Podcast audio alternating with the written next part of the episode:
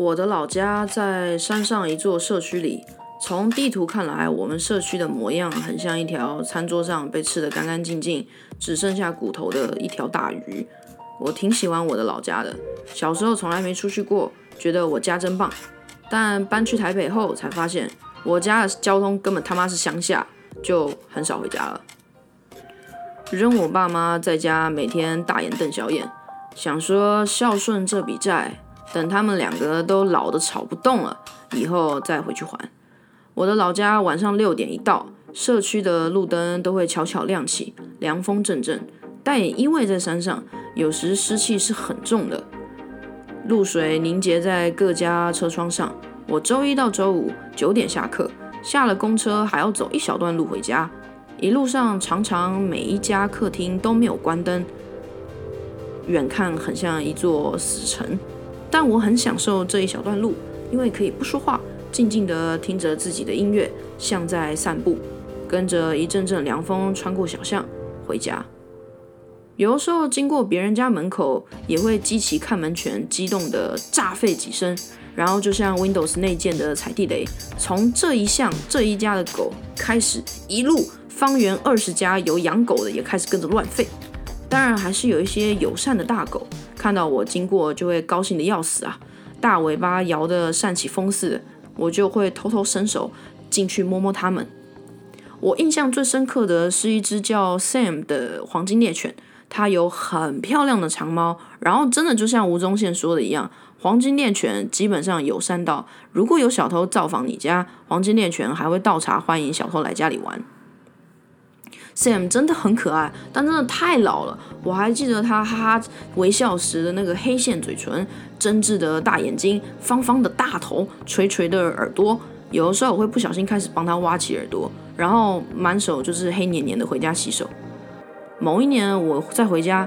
老家的时候，特意经过那个巷子，发现他已经不在了，我很失落。每一家都有自己的院子，有一间我经过时真的不敢多看一眼啊，因为他们家非常特殊，他们家的院子里放满了暗咖啡色的大瓮，真的是很大的瓮。我撇过一眼那个瓮的大小，成人都进得去，就这样排满了他们家的院子。大瓮上面还有各式各样的小瓮，如果是在腌泡菜，那我真的是误会了。童年一些事情可能永远就是不会得到解答，就像我今天要说的事情也是。而且那些瓮上面也贴满了红色的破纸，我从未看过或听过他们家有发出过任何声音。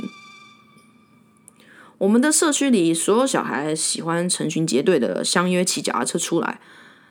也几乎都特意绕过那条巷子，不然我们原本都非常喜欢推车一路推到山顶上，一路顺顺的从山顶上滑下来。虽然有一次我的刹车失控，我尽量用脚停下脚踏车了，但还是直接撞到某家邻居的围墙。撞倒以后呢，直接原地向左倒。因为这样，我的妹妹从未受过如此这样的重击，我无法，我的双脚就是忙着痛苦纠结，无法撑着脚踏车。我以为我要尿血尿了。从那之后，我就比较少这样玩了，就是乖乖的在巷子间骑来骑去。然后我们社区也有很多公园。大草大树的，跟一些我很确定很不符合现代公园建设法规的游乐设施，但我还是觉得很好玩。公园旁就有一个公车总站总站里面呢还有一棵很大的桑葚树，被种在司机休息站的后面，我们都会摘那边的桑葚吃。直到有一天我发现这个司机休息站是没有任何厕所的，有一种直觉，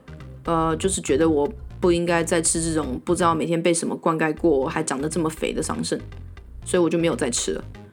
这个大总站呢，每周三下午还会来一辆车，叫行动图书馆，